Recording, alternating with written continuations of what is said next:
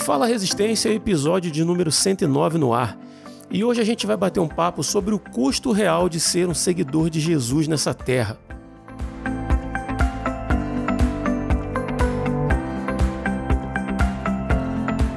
Será que para ser um verdadeiro cristão basta eu levantar a mão, atendendo a um apelo do pregador e está tudo resolvido? Ou será que para seguir a Cristo existe um preço a ser pago? E se existe um preço, a pergunta é: quanto vai me custar? Isso e muito mais nesse episódio. E para tanto eu recebo hoje aqui meu grande amigo Rodrigo Muniz. É que bom estar aqui com vocês hoje para poder compartilhar um pouquinho daquilo que o Senhor tem falado conosco. É, tenho certeza que o Senhor vai falar nos nossos corações mais aquilo que nós pedimos ou pensamos, né? Que é assim que Ele faz sempre. A gente se prepara, né? A gente lê, a gente escreve e tal, mas aqui, o Senhor opera sempre mais, né? Então espero que você que está nos ouvindo e nós que estamos reunidos aqui também, né? Para para estudarmos juntos, para poder conversarmos aqui sobre esse tema, nós sejamos edificados hoje, né? Pelo Senhor e, e tenhamos um, uma uma nova vida, né? Que esse, esse podcast seja um divisor de águas, né? Como muitos dizem, né? Para usar o jargão, né? Que o pessoal fala. Sem querer ser muito pretencioso, né? Em relação a isso. Mas a gente precisa crer que a palavra de Deus, ela quando vem sobre nós, ela, ela tem que causar um impacto na nossa vida, né? Então eu espero isso nessa oportunidade. Amém, cara. Ela não volta vazia, né, cara? Amém. Amém, isso aí. E para completar o time com a gente aí, fechar esse ano com chave de ouro, a gente recebe hoje aqui com muita alegria aqui outro grande amigo, barra irmão em Cristo, o rei dos comentários na podosfera cristã, Ed The Drummer. Seja bem-vindo, meu amigo Ed. Olha só, muito obrigado. Também um privilégio estar aqui. Olha só que honra, hein? Encerrando o ano.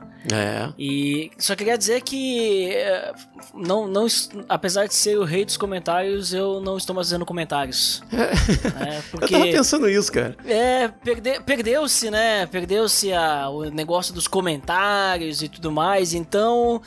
Deus, nem, nem, os podcasts mais têm site, não se comenta mais, aí. Mudou muito, né, cara? É, mudou, mudou a pegada aí, né? É, vai ter que pensar num outro adjetivo para você aí, cara. É, mas eu ainda escuto muito, ainda escuto bastante. Rei da audiência, né? É, o rei da audiência na podosfera cristã. o maior consumidor de podcast cristão dessa nação. Olha só. Sempre no 3x, né? É, louco. É, não, 2.7, né? Você é doido, cara. Mas sabe que eu, eu uso aquele aplicativo Pocket Casts, né? Isso não é propaganda, né? Só para deixar bem claro. Mas ele disse que eu escutei nesse ano de 2023, só datando aqui um pouquinho o podcast, né? Hum. Até, no, até novembro, né? Até o início de dezembro. Ele disse que eu escutei 1.305 episódios de podcast. Ô, louco. Em 15 minutos. Ouvindo 2.7, cara. Você gastou meia hora pra ouvir isso tudo. É, não, tem podcast aí que eu escutei tinha 3 horas, cara. Tá doido. Até mais. Caramba, mas é bastante, né, cara? Bastante podcast que você ouviu em um ano, hein? É, 1305 episódios, né? Não horas, né? Rapaz, né? Episódios. Então o título de maior consumidor de podcast é válido. É seu, sem dúvida. É, válido. Eu tava, eu tava profetizando, cara. Não sei se o maior, mas devo, mas devo estar tá por ali. É, não, mas é bastante coisa. E espero eu que o Resistência Podcast esteja entre esses mil e poucos episódios aí, cara. Com certeza. E ele tá na minha lista de prioridades, ou seja, é aqueles podcasts que quando saem eu já coloco na frente da playlist. Ai, não, não esperava menos de você, cara. Ô Ed, fala aí pra quem, sei lá, chegou um ouvinte aí, um louco, chegou aí pra ouvir o Resistência Podcast, não sabe quem é Ed The Drummer. Se apresenta aí, fala do seu podcast aí, deixa onde o pessoal pode te achar. Faz o jabá. É, eu sou lá do Pelo Amor de Deus, que é um podcast que é tipo Resistência, só que a gente é gaúcho, só essa que é a diferença. Mas. eu ouço, tá? Eu ouço. Olha ali, olha, temos aqui um ouvinte, né? Confirmado. Muito bom. É, não sei se o outro Rodrigo também escuta. Eu não posso mentir, cara, mas eu tô com uma dificuldade esse ano horrível de ouvir podcast. Eu não tô achando tempo para encaixar podcast, cara. Então, assim, eu não tô ouvindo podcast quase nenhum ao longo. Se eu for pegar o Spotify nem o Resistência. Cara, cara ah, nem o Resistência. O Resistência, o Resistência eu gravo, edito e boto no ar. Assim, dificilmente eu vou reouvir ele, né? Porque. Eu geralmente ouço o PADD quando eu tô quando eu tô correndo, né? Eu vou correr, aí eu ouço PADD. Então me falta esse espaço, que eu já falei isso algumas vezes. Eu ouvia no ônibus, indo pro trabalho e voltando. Eu vim morar do lado do trabalho e eu tô com dificuldade, entendeu? Eu não tô conseguindo encaixar podcast na minha rotina, cara. Olha ali. Mas é, é que eu falei, é tipo resistência, né? Tipo uma pegada parecida ali e tal, né? Uh, então, se você gosta do resistência, talvez você vá gostar também do Pelo Amor de Deus. E é importante dizer, né, Rodrigo? Link no post. Muito bom, Ed. Eu vim aqui hoje para isso, cara. Eu te chamei para isso. Ó, e tem que fazer ressalva. Na verdade, é o contrário. O Resistência Podcast é que tenta aparecer com o PADD, porque o PADD foi uma inspiração para eu começar o Resistência Podcast. Olha aí, hein? Entendeu? Então, assim, vamos colocar as coisas nos seus devidos lugares, entendeu? Eles são o original, nós somos o podcast paraguaio, que é uma cópia do, do PADD. É. Você vê que é, é, o, o, próprio nome RP, né? Quando começou era, era Resistência Paraguai, né? Depois que a gente achou que ninguém ia entender nada, colocou Resistência Podcast. É, mas pela quantidade mas tá de Rodrigo aqui no Resistência, eu pensei que o RP fosse de Rodrigos Podcast, né? Tipo... Esse foi o segundo nome que a gente pensou, entendeu? Ah, mas... tá, entendi. mas eu fiquei com medo de alguém sair e depois ficar meio esquisito, aí virou Resistência. Mentira, mentira. Um bando de mentiroso aqui. Mas é isso, galera. Obrigado mesmo a vocês duas por toparem participar com a gente. E vamos ao papo, que senão a gente não, não caminha.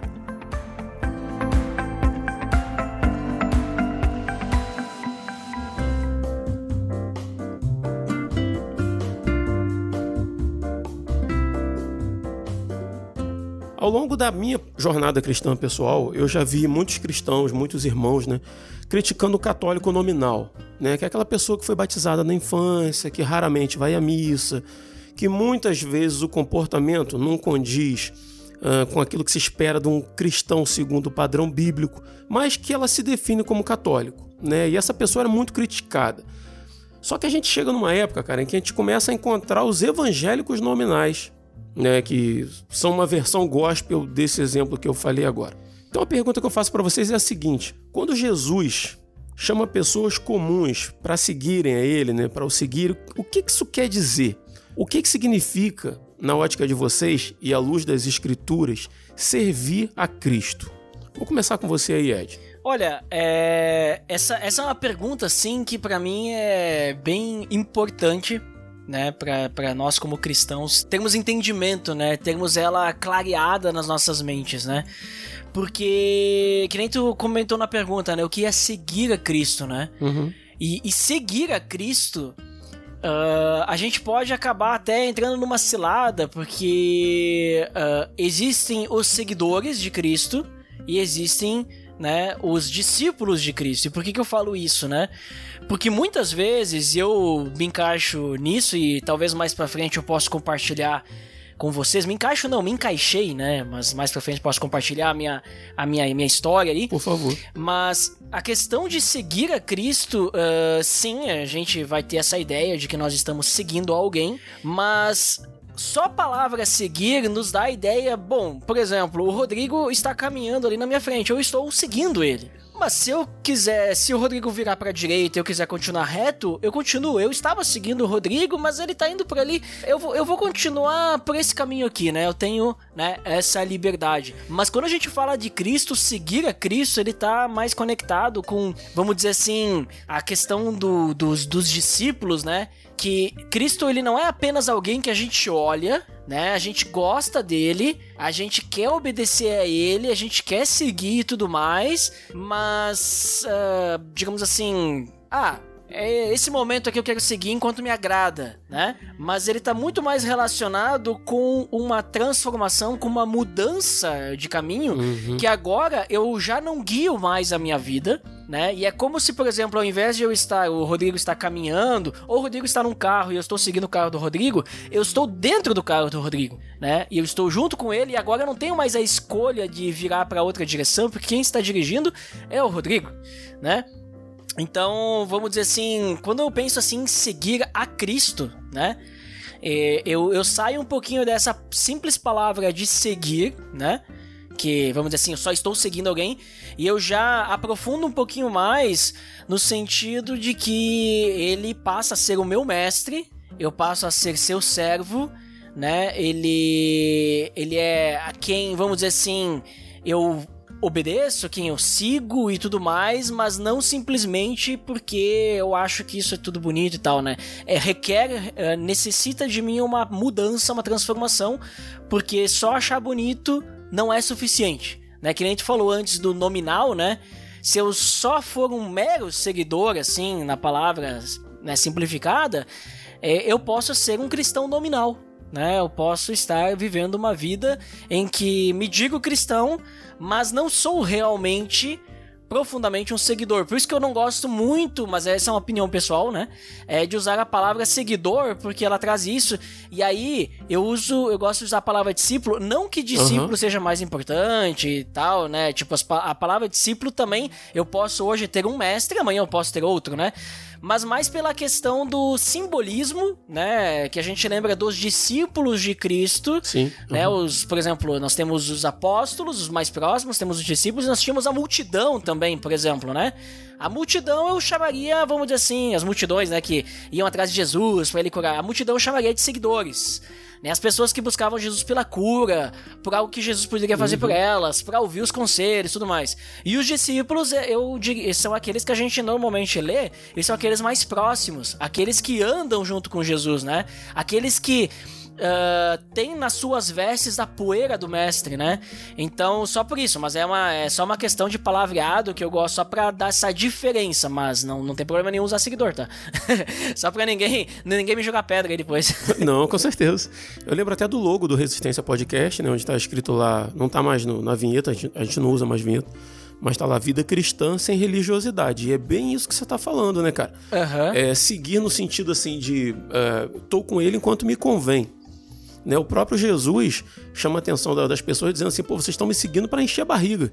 Vocês estão vendo eu fazer milagre, né? o alimento multiplicando, é para isso que vocês estão me seguindo, estão buscando o seu próprio interesse. Uhum. Enquanto o discípulo, ele está ali tentando entender o que Jesus está falando e colocar em prática aquilo que Jesus está dizendo, que normalmente se confronta com a vida dele. Né? Tipo assim, é, é, é mudança de rumo de vida, né? Então, assim, realmente foi, foi você foi bem feliz em, em trazer essa ilustração do, do discípulo e do seguidor. Eu acho que ela casa muito bem. E você, meu amigo Muniz, o que, que você pensa a respeito de, de seguir a Cristo à luz das Escrituras? O que, que isso quer dizer na tua ótica? É, é bem de acordo com isso que a gente falou? Ou você enxerga alguma coisa além? Eu sei que eu sei que discordar você não vai não. Quero saber se você enxerga além. Não, é, eu concordo sim. Eu acho que Se você discordar, eu desligo aqui e te corto da transmissão. não, é, eu penso que essa essa essa é, observação de que seguir a, a, Cristo é muito mais do que simplesmente estar próximo dele é fundamental para a gente compreender o que é verdadeiramente seguir a Cristo. A gente está, inclusive, trocando figurinhas, né, por esses dias, né, é, sobre aquele livro Vai Te Custar Tudo, né, do Steven Lawson, né. A gente vai acabar falando um pouco sobre ele. Uhum. E ele e a gente né, não está ganhando nada sobre isso, né? E como é que é, Ed? Como é que fala do, do livro? Link no post! Isso aí. a gente. Eu não consigo não rir, cara. Eu acho muito legal. Não, não tem como, é muito bom. então ele, ele comenta um pouco a respeito disso, né?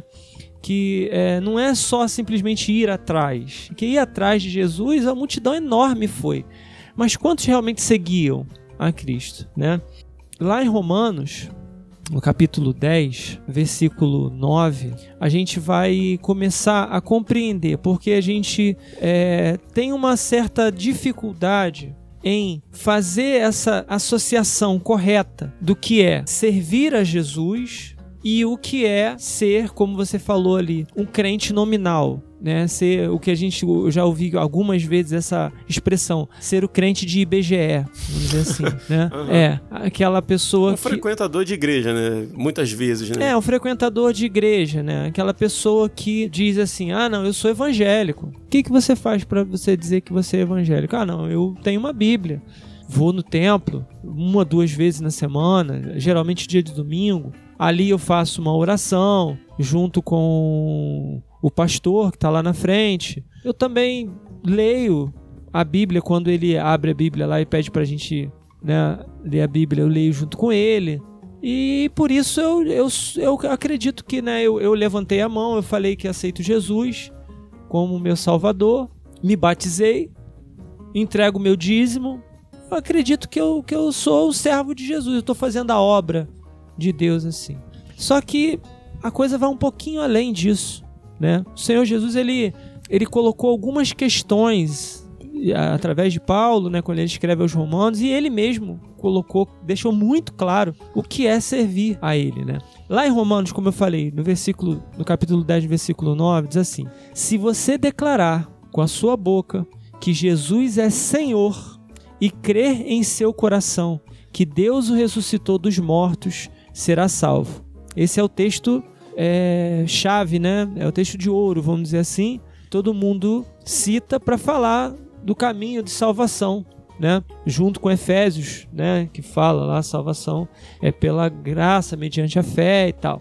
Só que em nenhum momento aqui ele falou assim: se você declarar com a sua boca que Jesus é Salvador, ele fala: se você declarar com a sua boca que Jesus é Senhor.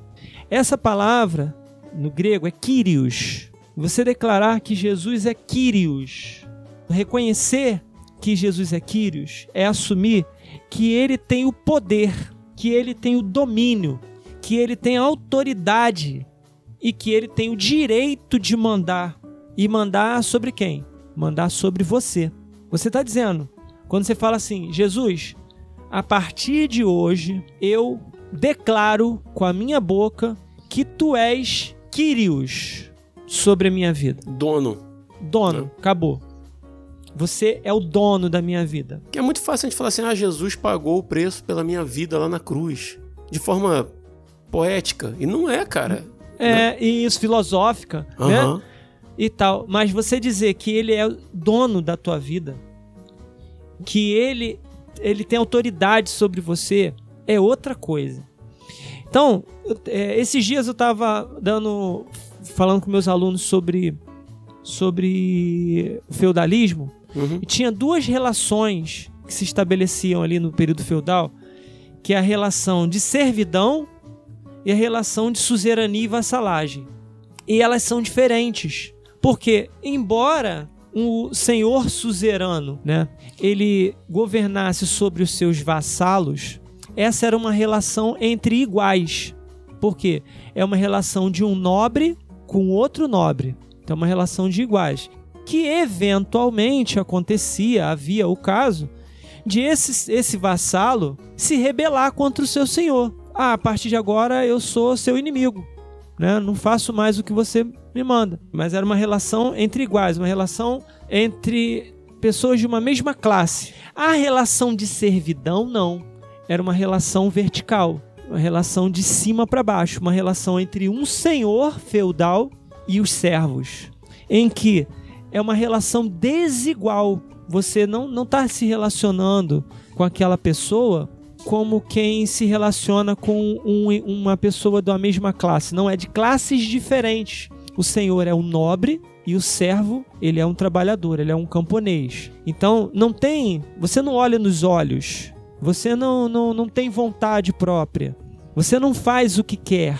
Não, você obedece, simplesmente obedece. E se você não fosse um, um vilão, né, ou que era um trabalhador livre, vamos dizer assim, se você fosse servo mesmo, você não tinha nem o direito de ir embora da terra. Você tinha que nasceu naquela terra, você morria ali. Uhum. Então isso eu estou colocando para poder ilustrar mais ou menos o que, que é essa relação de servidão que você a qual você se submete quando você declara Jesus como seu Kyrios, como seu Senhor. Ele é tudo, é Ele que manda, é Ele quem decide. E aí, é, você se torna um servo, né, um verdadeiro discípulo de Jesus que segue a Cristo quando você ouve dele e coloca em prática. Seguir a Cristo é ouvir o que ele fala e colocar em prática. Copiar as ações dele. Porque seguir a Cristo era, ó, eu vou fazendo e vocês vão fazendo igual. O discípulo, ele tem essa característica, né?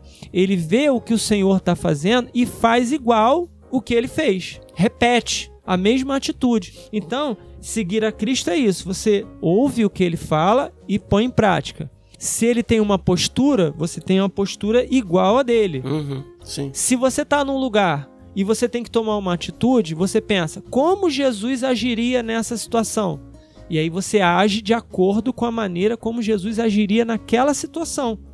Aí você pensa assim, tá, mas isso é muito difícil. A gente sabe que isso é um processo. Por quê? Isso é uma é, é a obra, essa é a obra do Espírito Santo em nós, que ele está nos levando à, à estatura do varão perfeito, Uhum, que é Cristo. Então, e eu estava meditando nisso esses dias e pensando, bom, Sem, sem querer te cortar, Paulo fala isso, né? Outrora vocês eram assim, isso. né? Não, não roubem mais, não adulterem. Não lembro exatamente agora o texto, Aham. mas ele dizendo assim coisas que aqueles irmãos especificamente faziam antigamente que hoje não fazem mais, porque estavam nesse processo. Né? Pois é, então você tinha uma postura que era de acordo com o mundo, mas agora não. Agora você precisa entender. Vamos, e aí vamos voltar um pouquinho lá atrás, né? No Gênesis. Como que Adão deveria andar sobre a terra? Em perfeição, não é isso? Sem pecado. Ele deveria andar. Uhum. Aí ele cai. Começa o pecado sobre o mundo, né? Começa o pecado. Cristo vem como o quê? O segundo Adão. A palavra vai dizer, né? Perfeito, como segundo Adão. Perfeito. E ele, como segundo Adão, ele veio caminhar sobre a terra como?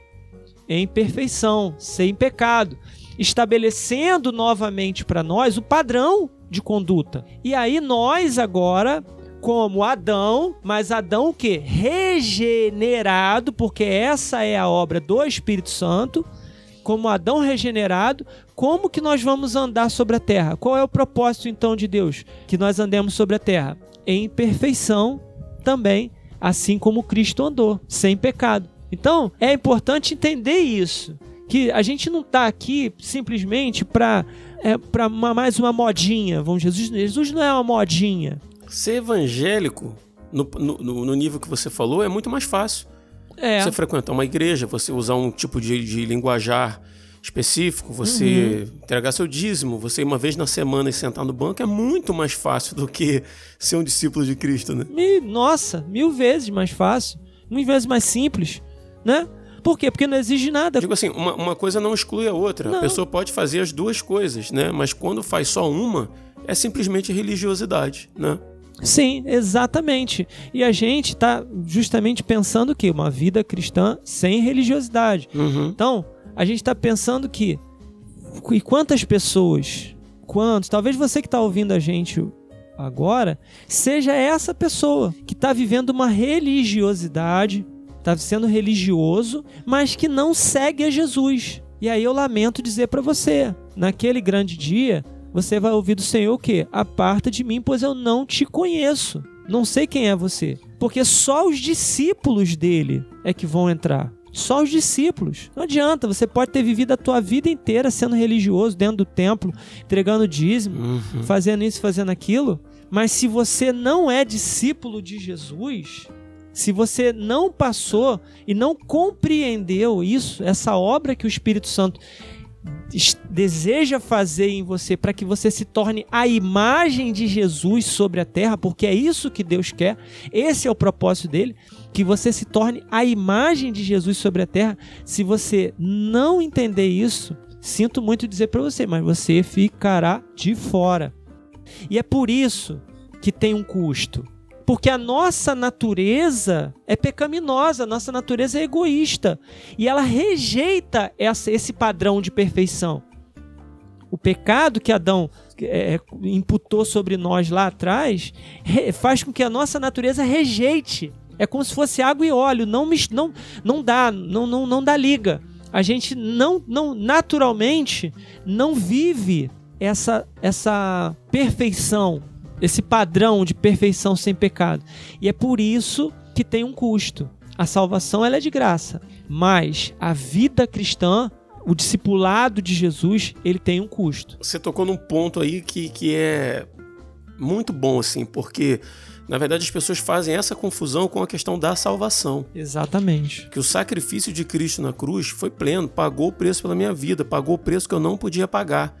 E não tem nada que eu possa fazer que vá abonar a Cristo por aquilo que ele fez. Ele pagou e pronto, acabou. Eu Sim. não, eu não tenho como pagar. Aí é que tá a confusão. Essa graça nos capacita a viver essa perfeição. Porque senão Jesus ia estar mentindo quando ele vira, por exemplo, para aquela pra mulher que foi pega em adultério, e ele fala o que para ela? Vai e não peques mais. Ou seja, viva em perfeição. Então ele ia estar mentindo, ele está falando a meia verdade para ela. Não. Uhum. Ele falou exatamente aquilo que ele queria que ela vivesse: uma vida perfeita, uma vida sem pecado. Abandona isso, né? A graça de Deus, essa Abandona graça que nos pecado. salvou, Uhum. isso, essa graça que nos salvou, essa graça ela nos capacita a viver a perfeição, a viver como Cristo viveu. Ela nos capacita para isso. Uhum. Então, a gente precisa tomar posse dessa graça, por quê? Porque ela, o que, que essa graça nos faz? Ela nos coloca em paz com Deus. Você está em paz com Deus. A gente não vive em cima de uma corda bamba. Tipo assim, ah, é, se eu, e se eu não conseguir, Senhor? Ai, meu Deus, poxa, eu tô nessa, nessa, nessa obra, né, que a gente vai falar daqui a pouco, nessa construção, nessa luta, mas é, infelizmente a minha natureza me derrubou aqui, eu caí, então, tipo assim, agora eu perdi salvação. Não, relaxa, filho, a graça, você tá salvo pela graça. Mas não peques mais. O preço foi pago. Uhum. Né? Então é isso. O preço foi pago, mas você precisa continuar lutando Uhum. nessa batalha aí do discipulado. Cara, até dentro disso que você falou agora aí, e eu vou fazer essa pergunta pro, pro Ed, pro Ed conversar com a gente um cadinho, a respeito do custo de seguir a Cristo, né? Eu já ouvi de um amigo, que hoje ele é desviado da fé, que se Cristo pagou o preço pela minha vida, eu não preciso fazer mais nada. E, e é uma meia verdade, né? Em outras palavras, assim, eu, eu, posso me deitar em berço esplêndido, tá tudo certo, né? Porque eu não vivo pela lei, eu vivo pela graça. Foi isso que ele disse. E esse raciocínio, assim, ele tá errado em muitos níveis, mas eu não. Não é a questão aqui agora, mas eu acho que ilustra bem o que a gente estava falando. Então, assim, quero deixar a bola com vocês aí e fazer a pergunta: qual é o custo de se seguir a Cristo? Qual é o custo real de se seguir a Cristo, Ed? É, então, ah, até aquilo que o Muniz estava falando, né, sobre essa questão do ser um discípulo e, digamos assim, dessa transformação, até ele puxou a questão da salvação, ah, eu vejo assim que o custo de seguir a Cristo depende da é, do que, que a gente compara, depende da forma como a gente olha, sabe? Aquela velha história, tipo, depende se tu tá, se tá indo ou se tá vindo, né? tipo, Uhum. de que lado tu tá olhando isso? Porque se a gente olha pro lado de Jesus, o lado de Deus e tal, pra nós, o custo de seguir a Cristo é zero. Né? A gente não, não, não tem custo nenhum. É, é pela graça, é gratuito e tudo mais. Né? O custo de ser salvo, né? De dar o start, né? É, tipo, vamos dizer assim, até pra depois pra viver, pra, pra ser bem sincero, é, a gente normalmente tem a, a questão assim que, nossa, tem um custo porque a gente não olha com os olhos de Cristo. Hum, tá, te compreendi. tá? É, Uhum. eu, é, eu vou, vou chegar lá, vou chegar lá. Porque ah, se a gente olhar com os olhos de Cristo, o custo de seguir a Cristo, tipo, não tem. Digamos, tu vai. Tu tá vivendo a vida é, sendo. tendo um relacionamento com o Criador de todas as coisas, o ser mais poderoso do universo que já existiu e existirá. É, ele te faz filho dele, ah, ele te faz coerdeiro do filho, vamos dizer assim, primogênito dele, que é aquele que vai herdar tudo, e ele te faz cordeiro sem que tu tenha direito de nada, Sim. e aí ele te dá esse direito, né? E ele não te pede nada em troca. E quando eu digo não pede nada, é nada mesmo. Mas aí calma lá, que nem o Muniz falou, digamos Aham, assim, precisa aham. ter a transformação, né? É, o, o- o que, vamos dizer assim, nós temos que fazer é viver com ele. Então, vamos dizer assim, não teria custo. Agora, quando nós olhamos com o nosso óculos humano, nosso óculos carnal, o nosso óculos pecaminoso, aí o custo é alto. O custo é alto porque eh, eu já não sou mais, entre aspas, o dono do meu nariz, porque a grande realidade é que eu nunca fui, né? A grande realidade, que nem vocês estavam falando aí antes, é que o nosso dono era o pecado Uhum. e agora nós fomos comprados, né, por um alto preço, um preço de sangue por Jesus, para que ele seja o nosso dono, né? Por isso que é muito importante esse texto que o Muniz trouxe é, de Romanos. Hum, a gente só achava, né? A gente só achava que nós éramos donos do, do, no- dos nossos narizes, né? Exatamente. Por isso que é muito importante o texto que o Muniz trouxe ali, digamos assim, que é, quem confessar com a sua boca que ele é, sem, é, é Senhor, né? Porque as pessoas elas gostam de seguir a Jesus como Salvador, mas elas esquecem Sim. que ele também é Senhor e o Senhor vem antes, né? Uh, pelo menos na frase, né? Mas o Senhor vem antes. Então, se ele é Senhor, se, é, e, e, considerando a cultura da época, é, questão de servo, né, e Senhor, né, e tudo mais, quer dizer que ele é meu dono, né? Então, é, numa visão uh, carnal da situação, realmente o custo é alto, porque eu tenho que, que nem Jesus fala, eu tenho que negar a mim mesmo, eu tenho que ir, entre aspas, para a cruz, porque eu tenho que carregar a minha cruz, né? Já foi pago o preço, né? Mas a questão é que eu tenho que Uh, abnegar das minhas vontades, as vontades carnais, Sim. as vontades uhum. pecaminosas. Então o custo ele passa a ser muito alto. E isso eu estou considerando uh, de, de momento aqui só a parte, vamos dizer assim, pessoal, individual, né? Uh, vamos dizer assim, o que, que eu preciso ter para ser um discípulo de Cristo, para seguir a Cristo é, de forma completa, para que Ele seja o meu Senhor, né? Claro, uma vez que nós seguimos a Cristo, Uh, de forma completa, que nós realmente né, uh, nos tornamos servos de Jesus, Uh, aí nós temos mais um ponto que podemos considerar um custo, que é a questão de que o mundo em que nós vivemos é pecaminoso. E aí eu não falo nem das tentações, porque as tentações vai ser uma questão pessoal mesmo, né? Porque eu vou ser tentado e eu vou dizer, nossa, eu não posso fazer isso, eu não posso fazer aquilo, e eu vou achar que isso é um custo. E, e, e eu uso a palavra achar que isso é um custo de forma correta, porque não é um Sim. custo, né? Porque quando, uma vez que a gente é, é salvo, o Espírito Santo habita em nós e nós temos que, assim como Paulo fala em Romanos 12, nós temos que ter uma renovação da nossa mente. Então, enquanto nós acharmos que, vamos dizer assim, é, as tentações, isso é um custo, nós ainda não renovamos a nossa mente. Mas que nem o Muniz falou muito bem, isso é um processo, né? É um processo que nós vamos amadurecendo.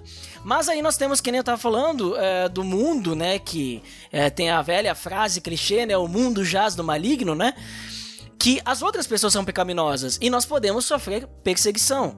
Então isso, vamos dizer assim, eu diria que seria um custo, né? Uhum. Talvez Sim. um custo, porque o, o ambiente em que nós estamos inseridos, e vai depender do ambiente, uh, vai nos perseguir pela escolha que nós temos. Mas no momento que nós somos transformados, esse essa visão pessoal, ela vai, esse custo vai diminuindo. Apesar de que, que nem eu falei, nós como seres carnais sempre vai existir o custo, porque nós estamos, né, é, mortificando a nossa carne, né? Nós uhum. estamos uhum. negando a si mesmos, né? Então é, eu tenho, digamos assim, é essa visão, né? Porque quando a gente olha, vamos dizer assim, bom, eu quero ser transformado, né? Até naquela questão, vamos dizer assim, uh, o, o para que nós sejamos discípulos, eu penso que primeiro a gente tem que conhecer a Jesus, que nem o Muniz falou, e nós temos que fazer aquilo que ele faz, que nem o Muniz falou também. Ou seja, amar como ele ama. No momento que o amor faz parte da nossa vida, nós paramos de ter uma vida egoísta, né? Paramos entre aspas, né? Que nem é um processo, não é todo uhum. dia, infelizmente, né? Mas é, Jesus mesmo falou, tipo, ele disse lá em João 8, ele disse: Se vocês permanecerem firmes na minha palavra, verdadeiramente serão meus discípulos. E o que isso significa? Né? Até Davi fala: Guardei a tua palavra no meu coração para não pecar contra ti, é, em Salmos 119. É, a ideia de que conforme a gente se torna mais parecidos com Cristo, mais nós seremos parecidos com Cristo, vamos amar como Ele, e aí nós vamos ter menos olhos para as coisas desse mundo e mais olhos para Deus. E uhum. aí o custo, vamos dizer assim, é, esse custo pessoal, vamos dizer assim, né, de negar a nós mesmos e tudo mais, vai diminuindo e a gente daqui a pouco é, é capaz até de sofrer mais a perseguição, porque. É capaz, não, é certo, é certo de sofrer mais perseguição. É. Então, eu, ve eu vejo dessa forma, assim, né? Então, daqui a pouco, se para você, né, o custo de seguir a Cristo é, é, é alto demais, porque, nossa, olha tudo que eu, entre aspas, tenho que fazer, né? talvez ainda o Espírito Santo não conseguiu trabalhar no teu coração, ou ainda não veio habitar, mas se já habita, não conseguiu trabalhar, talvez você está sendo resistente, porque à medida que nós deixamos ele trabalhar, nós vamos percebendo assim que as coisas vão ficando entre aspas mais fáceis, né? E a gente percebe que eu não tenho que fazer as coisas para Deus mas eu quero fazer as coisas para Deus. É uma necessidade. Amém. É algo que, vamos dizer assim, começa a fazer parte do meu ser. É uma mudança de mente, é uma transformação do meu ser, porque eu simplesmente quero viver para Jesus, eu quero adorar a Ele, eu quero ser obediente, e não porque eu tenho que fazer isso, uhum. como é o caso da religiosidade, no, né? Digamos, as regras, vamos dizer assim, né? É, cara, eu me lembro aqui de Jesus pregando e dizendo é, quem não comer a minha carne, não bebeu o meu sangue, não tem parte comigo e tal. E ele pregando assim, muita gente foi embora diante da mensagem que ele estava pregando e tal, dizendo assim, tá doido, quem é que pode seguir isso aí? E vambora e tal. E por outro lado, a gente tem a história dos discípulos de Cristo e a gente pode voltar a fazer aquela correlação entre seguidores e discípulos. O próprio apóstolo Paulo, né? Preso, torturado, questionado, teve seu ministério questionado, morre decapitado ah, assim, a Bíblia só vai trazer de forma detalhada a morte do, do Tiago, né, decapitado, e do Judas enforcado. Mas a tradição histórica vai dizer que, que os discípulos tiveram mortes terríveis no mesmo nível. Sabe, cristãos que foram jogados em, em arenas para serem devorados lá pelos animais como diversão para o povo. É, eu estava dando uma pesquisada aqui na, falando do imperador romano Diocleciano, que mandou prender os cristãos, amarrar eles em postes e botar fogo para iluminar as ruas. E você vê que o prejuízo dessas pessoas foi a própria vida mas para eles que entenderam o que era servir a Cristo e que entenderam o que que eles teriam, que a morte não era o fim de forma nenhuma e que a recompensa não dava para comparar com aquilo que eles estavam passando, por mais terrível que com os óculos humanos, né, como você disse, possa parecer, a gente entende que, que o Espírito Santo trabalhou a vida dessas pessoas num outro nível, sabe, para aquilo que pode humanamente parecer uma perda muito grande, na verdade, não, como, como Paulo falou, né? As, as aflições desse mundo não são para comparar com a glória que vai ser revelada a nós. Então, assim, segue em frente, cara. Eu penso, o, Ed, a gente está falando de, ah, mas são os discípulos e tal, mas a gente pode trazer para os cristãos modernos que seguir a Cristo verdadeiramente como um discípulo pode te custar um relacionamento, cara. Pode te custar um casamento. Tem, tem noção disso, cara? Assim, uma pessoa que você está ali convivendo e a pessoa não aceita aquilo e aquela pessoa, é, como diz a Bíblia, é uma, é uma pedra de tropeço e não aceita, sabe? E, e às vezes parte até para agressão, porque não aceita que o cara não aceita que a mulher faça parte daquilo. Eu conheço um caso, eu estou falando de um caso genérico de, de casamento, não, não presenciei isso, mas eu conheço um caso próximo aqui de uma menina, serva de Deus, que fez um concurso público para uma determinada área, passou, foi toda feliz lá, ganhando um bom salário. E de repente, lá naquele meio, ela, ela vê a, a chefia dela mandando ela manipular alguns números ali para esconder casos de corrupção ali dentro. E ela começa a sofrer com aquilo e ela dá baixa naquilo, cara. Vai lá e fala: Não quero, sabe? Pagou o preço de abrir mão de um concurso público que se dedicou, estudou, que seria uma tranquilidade para a vida dela, porque sabia que estava desagradando a Deus com a vida, com, com aquilo que ela estaria fazendo naquele local. Sabe? Então, assim, e, e na verdade eu não estou nem é, é, discordando de você, eu estou concordando que só quem entendeu o preço daquilo que Cristo fez na cruz consegue abrir mão de determinadas coisas ou de muitas coisas, né, de coisas profundas, de coisas viscerais, como a própria vida, e, e, e passar por isso dizendo assim: Eu sei que meu Redentor vive, eu sei quem derramou, eu sei quem derramou sangue na cruz por mim. E isso que eu estou fazendo aqui é nada, é a minha própria vida, é a vida dos meus filhos, é colocar em risco a vida dos meus filhos pregando o evangelho no Oriente Médio como Ogni e dizer assim: isso não é nada diante daquilo que Cristo fez. Amém. E só para encerrar essa, só, essa parte aqui, que eu anotei um versículo aqui, uhum. um versículo não, um texto de Jesus falando lá em Mateus 5, ele dizendo assim: olha, bem-aventurados os que sofrem perseguição por causa da justiça. E a justiça é o nome dele porque deles é o reino dos céus. Bem-aventurados são vocês quando os insultarem, perseguirem e mentindo disserem todo mal contra vocês por minha causa. Exultai e alegrai-vos, pois é esplêndida a vossa recompensa nos céus, porque assim perseguiram os profetas que viveram antes de vós. O cristão deve ser sal e luz. é muito mais do que ser evangélico. Botar um terno e uma gravata e falar a paz do Senhor, né? Quer ver um exemplo prático, né, de, de histórias conhecidas é, sobre essa questão de custo, né? De exemplos tipo de seguidores que consideraram um custo muito alto Uhum. e verdadeiros discípulos de Jesus. Por exemplo, Nicodemos. Né, Nicodemos, a gente tem lá em João 3 aquela conversa com Jesus, e Nicodemos, ele era um mero seguidor de Jesus, né? Mas como assim seguidor, se ele era um fariseu lá e tal, né? É porque ele gostou do que ouviu de Jesus. Mas ele não teve coragem de abandonar a sua vida para ser um discípulo porque o custo era muito alto, né? Foi o que Paulo fez, o contrário de, de Nicodemos, né? Isso, meio que por obrigação, mas ok. não tô brincando. Tomou uma coça celestial, mas É. foi, né? Não, mas assim, ó, outro exemplo, né, bem conhecido, o jovem rico, né? É, aquele homem Sim. rico. É, Mateus 19 tem um relato em que, em que aquele jovem rico chega pra Jesus e tal. Jesus diz: Ó, pra ser meu discípulo, você tem que vender tudo. Ou seja, você tem que abandonar aquilo que você mais ama, porque eu tenho que ser aquilo que você mais ama. E aí o custo foi muito alto. E ele não foi discípulo de Jesus, era um mero né, seguidor, um observador, gostava de Jesus, quero te seguir, né? Mas ele não estava disposto a, entre aspas, pagar o preço, né? Agora, se a gente pegar os próprios discípulos de Jesus, né, os apóstolos, né? Nem foi citado o próprio Paulo, né? É, pensar no Mateus, o Mateus, ele, o cara era coletor de impostos, né? Ele, vamos dizer assim, devia ser uma pessoa de, de posses, né? E ele abandonou tudo para seguir a Jesus, né? Para ser um discípulo de Jesus. Qual que foi o custo de Mateus? Tudo que ele tinha, né? Mas só que eh, Mateus naquele momento talvez não, não tinha essa noção, mas ele ouviu o chamado e foi. Mas depois, digamos assim, nós que conhecemos, sabemos que o que ele ganhou foi muito maior do que ele tinha.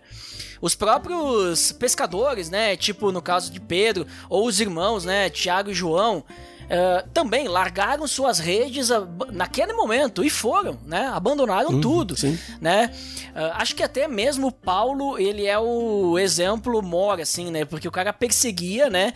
Tinha, vamos dizer assim, um certo nome, né? E ele abandonou a sua, o seu, o seu nome, a sua posição, a sua autoridade para seguir a Jesus, né? Então vamos dizer assim, para ser perseguido, né?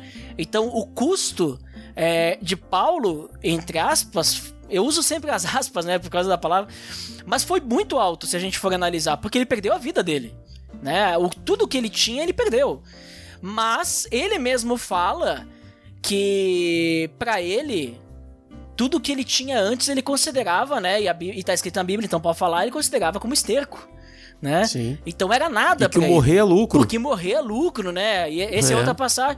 Então, ah, quando a gente olha pra Paulo dizendo, olha, eu era isso, eu era aquilo, eu tinha isso, eu tinha aquilo e tal, tal, tal, né? E tudo isso pra mim é nada. Porque agora, o jeito que eu estou vivendo, sendo perseguido, sendo preso, sendo açoitado, apedrejado, é, sendo maltratado, mal visto, isso aqui pra mim é, é a coisa boa e pra mim aqui eu tô nas nuvens, não faz sentido, né? E aí por isso que ele fala, é, acho que, se não me engano, eu acho que você pode me corrigir, mas que é 1 Coríntios 1 ou 1 Coríntios 2, na 1 Coríntios 1 é, que ele fala que isso é loucura para os homens, né? É, o evangelho, né? Loucura, porque se os, né, os poderosos da época tivessem entendido, jamais crucificariam o Messias, né? Porque o evangelho é loucura, e realmente é loucura, né? E aí a gente começa a perceber que realmente, quando a gente tá com Jesus, a gente abandona essas vontades de querer ser rico, de querer ser poderoso, de querer deixar um legado com o nosso nome, né? Tem muito disso, né? Não sei, na região de vocês, mas ah, temos que deixar um legado, meu nome tem que ser conhecido. Olha, vai passar 100 anos, ninguém mais lembra quem tu é. Importante que lembrem do nome de Jesus. É, né? verdade. Importante que lembrem do nome de Jesus. A gente lembra de Paulo, os apóstolos, porque tá escrito. Mas eles não são o centro do- da Bíblia. O centro da Bíblia é Jesus. Eles estão sempre apontando para Jesus. Não importa quem é Paulo, quem é Apolo, quem é Priscila, quem é Áquila, quem é Onisífero lá, a Trifena Trifosa. Não importa, importa, importante, mas eles estão registrados, ok, mas o importante é Jesus, né? Então, é, eu vejo assim, é, quando a gente começa a estar mais próximo de Jesus, a gente começa a ter uma, uma, uma relação mais, mais desse tipo, né? Os próprios apóstolos, né? Quando Jesus morreu, antes dele aparecer, né? Os doze, eles perderam a vontade, a motivação, né? Voltaram seus afazeres, né? Voltaram para as coisas desse mundo. Mas aí quando Jesus apareceu para eles, depois ascendeu aos céus, aí eles não voltaram nunca mais, né? Tipo, agora é o evangelho. Então eu acho que hoje que nós temos já esse Jesus ressurreto, uhum. nós temos que ter a mesma. A, a, o mesmo sentimento, né? Acho que eu me estendi demais, né? Não, não, não, tá ótimo, tá ótimo. Mas fala aí, Muniz, qual o custo de seguir a Cristo? Teve um, teve um cowboy da televisão aí que falou que é o dízimo e o trízimo. Será que tem a ver com isso aí que a gente tá falando? Ou, não? É o dízimo, é o bízimo e o trízimo, né? E o trízimo. tá doido.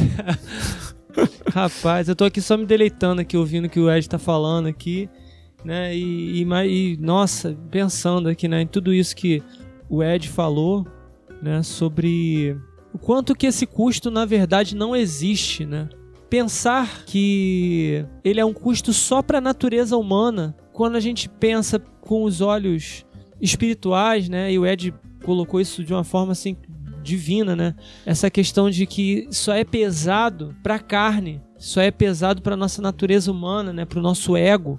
É, e se a gente olhar pelos olhos do espírito, os seus mandamentos não são pesados, né? Diz a palavra, né? A gente fica em paz. Isso bateu aqui em mim como uma, uma bomba, né? E a gente às vezes fica naquela, ah, mas é, poxa, a salvação, ela é pela graça mediante a fé e tal, é de graça, mas tem um custo. Tem um custo para quem, gente? Um custo para nossa carne. Como a gente falou no início, né? A natureza humana, a natureza não tem que sofrer mesmo, né? ela tem que sofrer por quê? Porque ela está contaminada, ela está condenada, né? Por causa do pecado. Então, realmente, tem um custo para a natureza humana.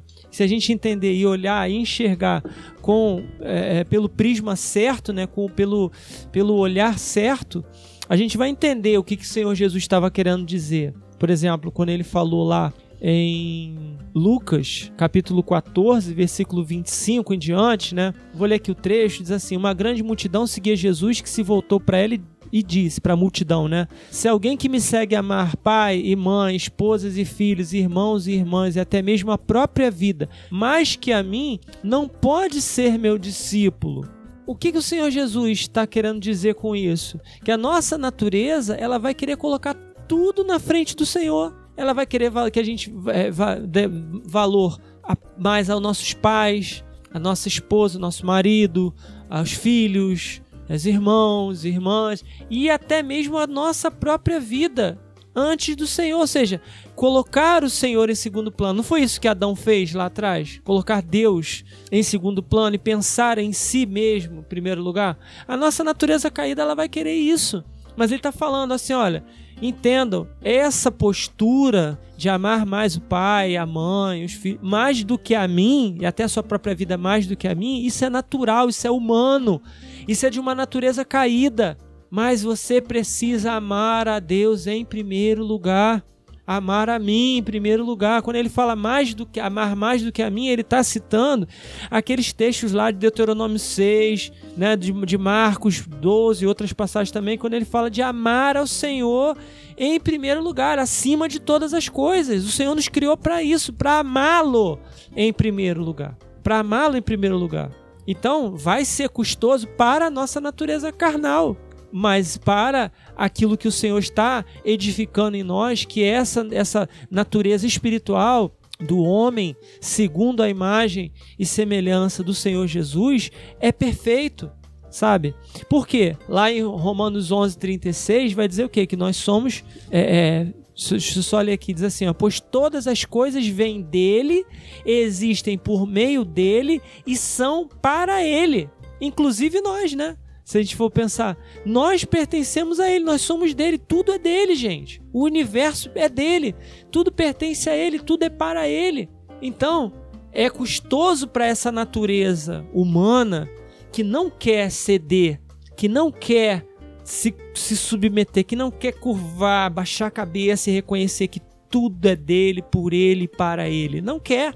essa natureza humana, carnal, ela quer sempre dizer o quê? Tudo é para mim, tudo é por mim, tudo é para mim, sempre. A gente precisa é, é entender o que Jesus está falando.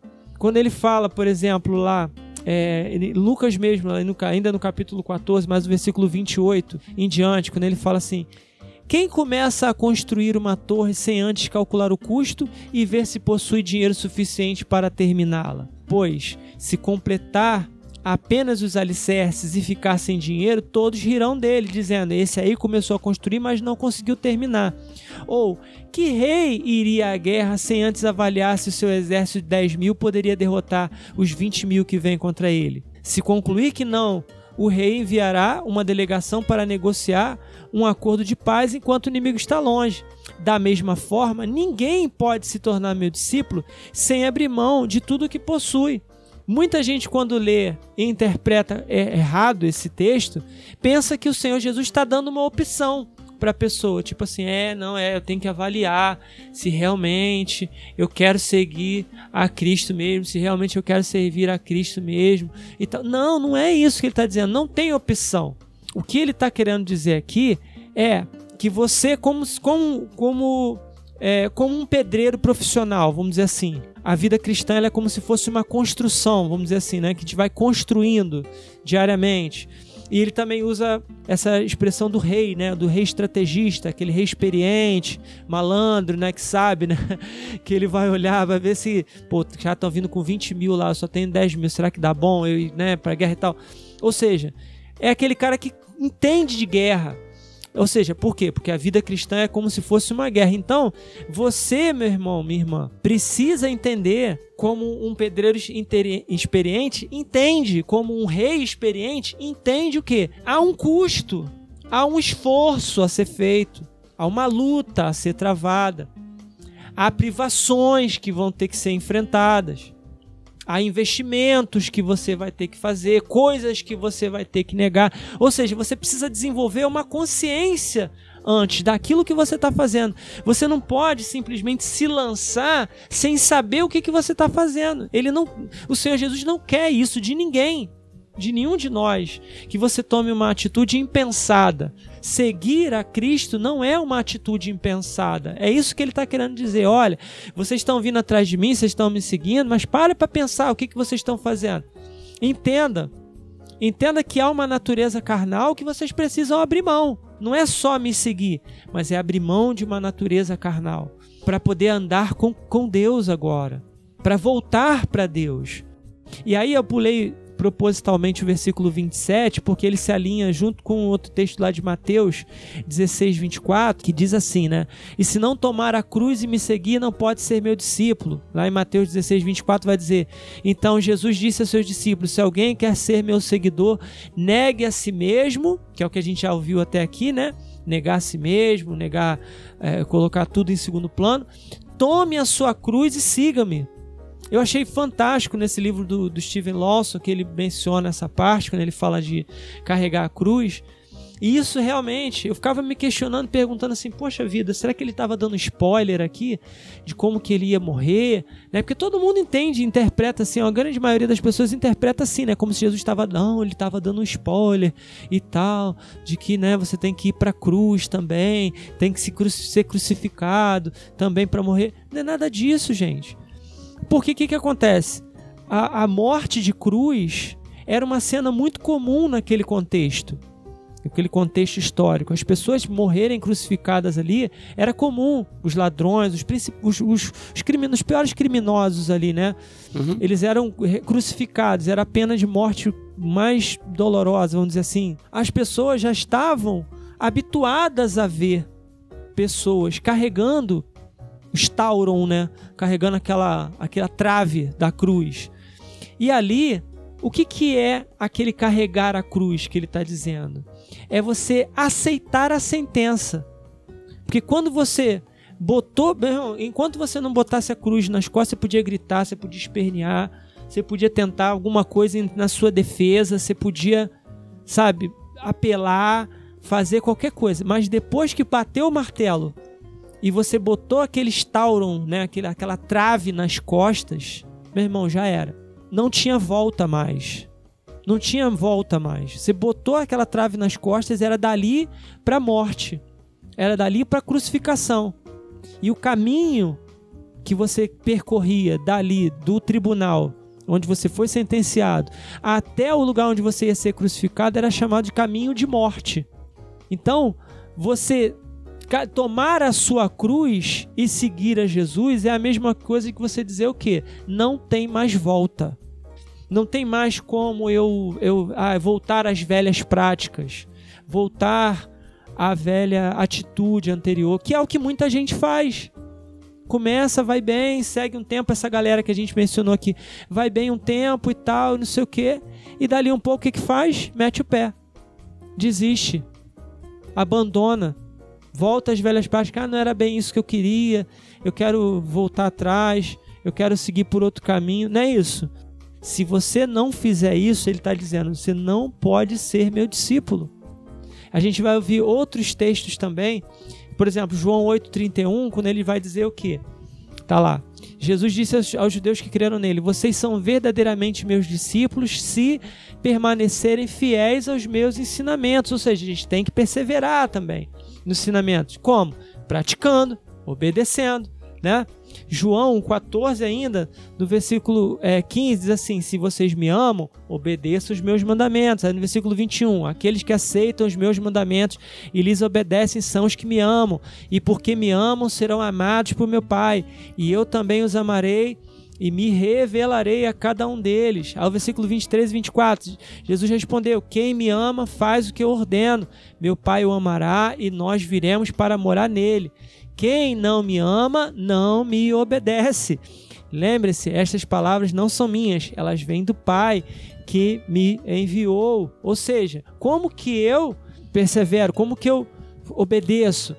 Obedecendo como? Por amor.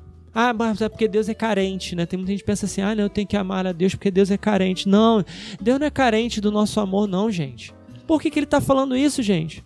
Porque os mandamentos do Senhor não são pesados. A vontade de Deus é boa, perfeita e agradável. Uhum, perfeito. Então, quando a gente ama o Senhor, como que eu amo o Senhor? Obedecendo o que Ele está mandando. Beleza. Quando eu obedeço o que ele está mandando, eu sou o quê? Discípulo dele. Se eu sou discípulo dele, se eu faço a vontade dele, eu estou me tornando a imagem e semelhança de Jesus, que é o varão perfeito.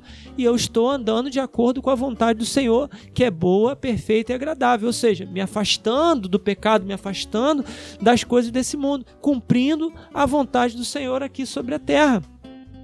Tem muita gente que pensa que amar ao Senhor é ficar fazendo música para o Senhor, ah, Jesus, eu te amo, e né, ficar fazendo poema para Jesus.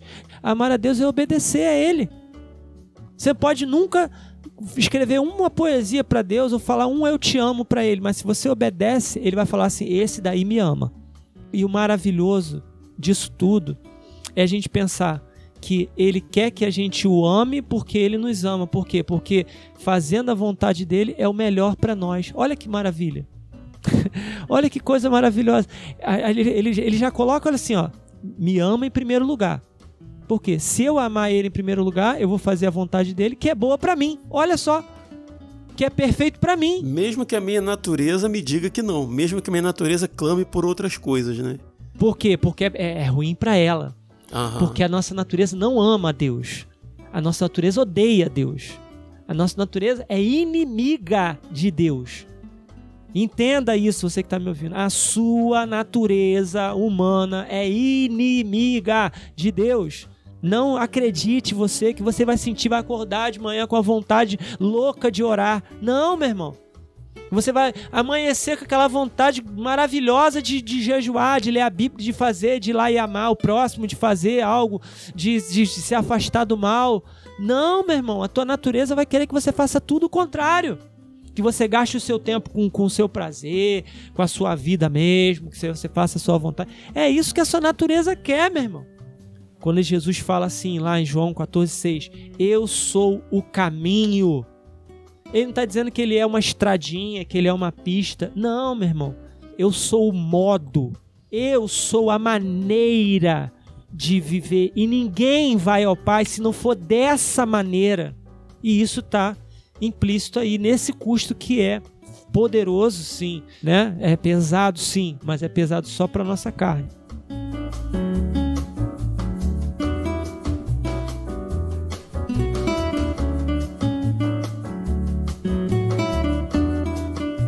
Galera, a gente chega naquele momento de falar mais diretamente com o nosso ouvinte. Né? Eu gosto de, enquanto a gente está gravando o RP, a gente vai refletindo sobre o tema e ele vai numa crescente. E eu gosto de chegar nesse momento e pensar que pode ser que o nosso ouvinte esteja se enquadrando de forma negativa dentro disso que a gente falou até aqui.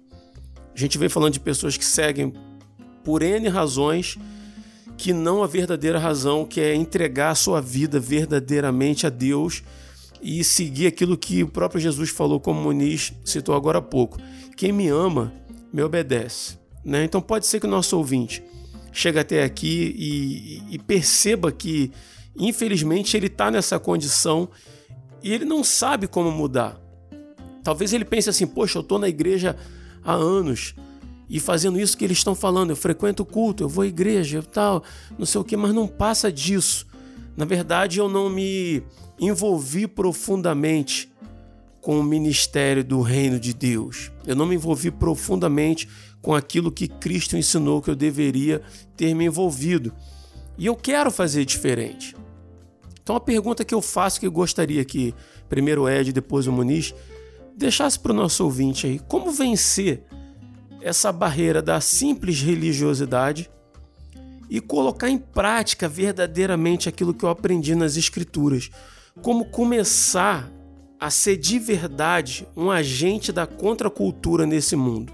Fala pra gente aí, Ed, o que, que você pensa? Sim, é, é bem importante a gente entender primeiro, acho que essa questão da religiosidade, né? O que, que a gente considera como religiosidade. A religiosidade seria, vamos dizer assim, nós vivermos seguindo um conjunto de regras, né? Em resumo, tá? Vamos resumir bastante para a gente não tomar muito tempo. Então, o que eu quero dizer com isso? Bom, é, se eu estou seguindo a Cristo, o que, que eu preciso? Ah, eu preciso ir para a igreja no domingo, então eu vou para a igreja no domingo. Eu preciso fazer orações, então tá, todo dia eu vou fazer uma oração. Eu preciso ler a Bíblia, então eu vou ler a Bíblia. E aí qual que é a diferença, então, entre um religioso e um cristão verdadeiro? Porque eu vou dizer para vocês, até que comentei no início, né, que eu tinha um, um até um testemunho pessoal, porque no início da minha caminhada, eu fui por muitos anos um cristão convencido, né? Não um cristão convertido. Porque o que eu fazia? Eu fazia tudo isso mesmo. Eu ia para a igreja, eu amava Jesus. E Jesus, sim, muito importante. Eu falava com as pessoas, andava aí, participava, até estava até à frente de ministério. Veja só o perigo. Uhum. Mas eu tenho plena convicção que se eu tivesse morrido naquela época, eu teria ido pro inferno. Hoje eu tenho certeza da minha salvação e eu tenho certeza que naquela época eu não tinha salvação. Eu compartilho disso com você. Minha vida é a mesma coisa. É, eu estava vivendo uma religiosidade, né? Mas não porque, ah, me falaram que tem que ser assim, não. Porque, sei lá, eu via e tal, até estudava, mas só que o que, que faltou? A verdadeira entrega.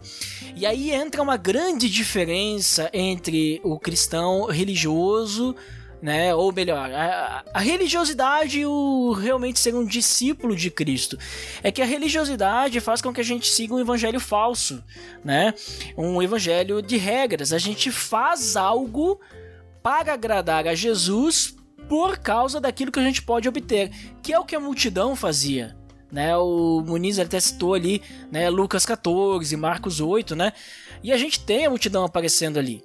Os caras abandonavam Jesus em qualquer momento. A gente tem o célebre, o versículo 666 da Bíblia, né? João 6,66.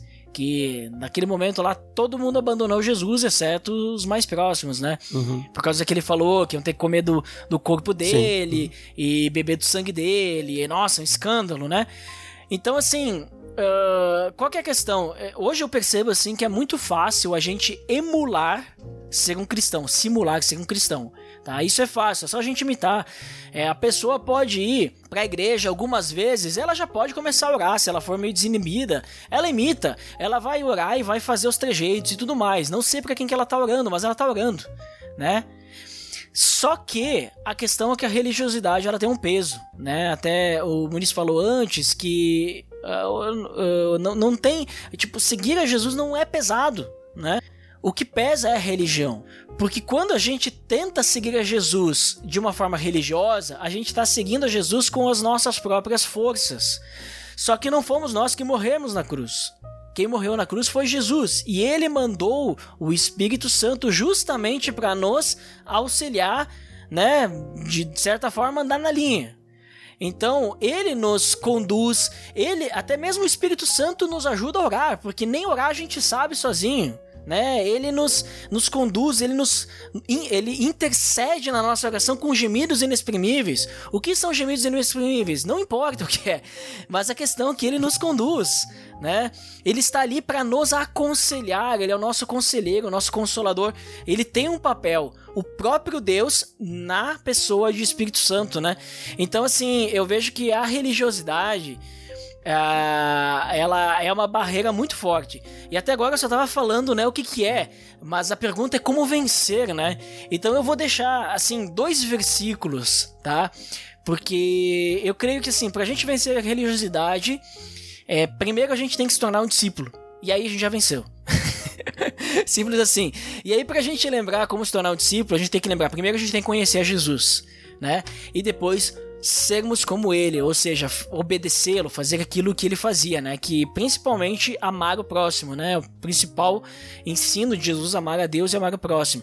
E aí eu quero lembrar um versículo que eu citei bem antes, Salmo 119, 11 que Davi fa falou, tipo, eu creio que é, Davi pensava dessa forma de se afastar da religiosidade, no sentido que ele diz: guardei no coração a tua palavra para não pecar contra ti. Perfeito. Pra gente, primeiro, não se para não sermos religiosos, nós temos que primeiro conhecer a Deus, conhecer a palavra, porque no momento que a gente conhece a palavra, a gente sabe quem Deus é, nós vamos ver que ele não quer que a gente fique fazendo, seguindo regras por seguir, né? Não estou dizendo que a lei ela é ruim, porque a lei, o próprio Jesus diz que a lei é perfeita.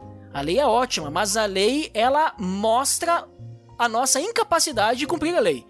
E se a gente quiser cumprir a lei, né, formos religiosos, nós vamos ser, nós vamos se frustrar, porque nós somos incapazes disso. Mas Jesus conseguiu.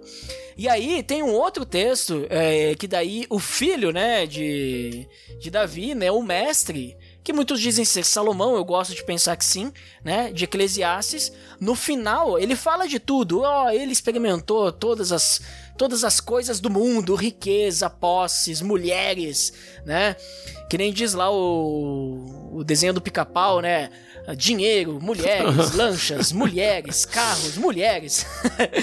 ele experimentou uhum. tudo isso. Ele era o cara mais rico, mais sábio, tudo. E ele viu que nada disso fazia sentido. E no final. Vaidade, né? É vaidade. E no final ele diz: olha. Depois de tudo isso, aqui tá a conclusão, ó. O que importa mesmo, aqui tá a conclusão. Tema a Deus, guarde seus mandamentos, pois isso é o essencial pro homem. É só isso. Ele não diz que o essencial pro homem é riquezas, poder, mulheres, fama, né? Mulheres. uh, sabe? Ele não diz nada disso. Ele diz que é tema a Deus, guarde seus mandamentos. Trazendo para Jesus, pra gente vencer a barreira da religiosidade, tema a Deus seja semelhante a Cristo. É isso que importa, nada mais, sabe? Ah, mas eu preciso de dinheiro para sobreviver. Com certeza, precisamos trabalhar, trabalhar duro. Temos que, né, a, a, a buscar sermos excelentes no nosso trabalho, sermos reconhecidos, termos uma vida melhor. Com certeza, para nós podermos também ofertar com a igreja, ofertar com outras pessoas, para que uh, pessoas que, vamos dizer assim, estão em necessidade possam ser ajudadas. É isso que Paulo fala, né, quando ele está levantando as ofertas, né, para que a gente esteja equilibrado. Quem tem mais possa ajudar com mais, quem tem menos ajude com menos. Mas não é esse o foco. O foco realmente é temer a Deus, guardar seus mandamentos. Né? O próprio Jesus falou no Sermão do Monte, né? Busque em primeiro lugar o reino de Deus e todas essas coisas. O que, que são essas coisas? Ter o que comer, beber e vestir serão acrescentadas, né? A sobrevivência ele nos promete, porque o mais importante é seguir a ele. O resto nos afasta de, de Deus.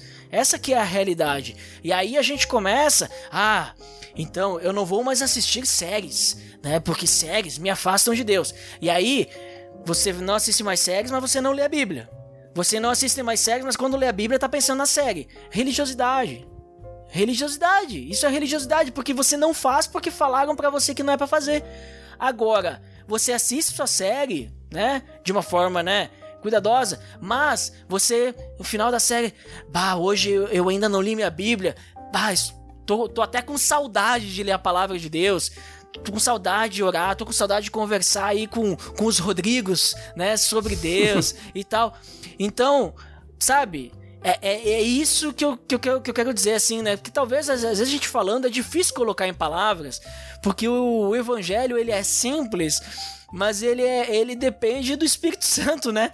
Nos conduzir a entender o evangelho, né? A intenção do coração é que define, né?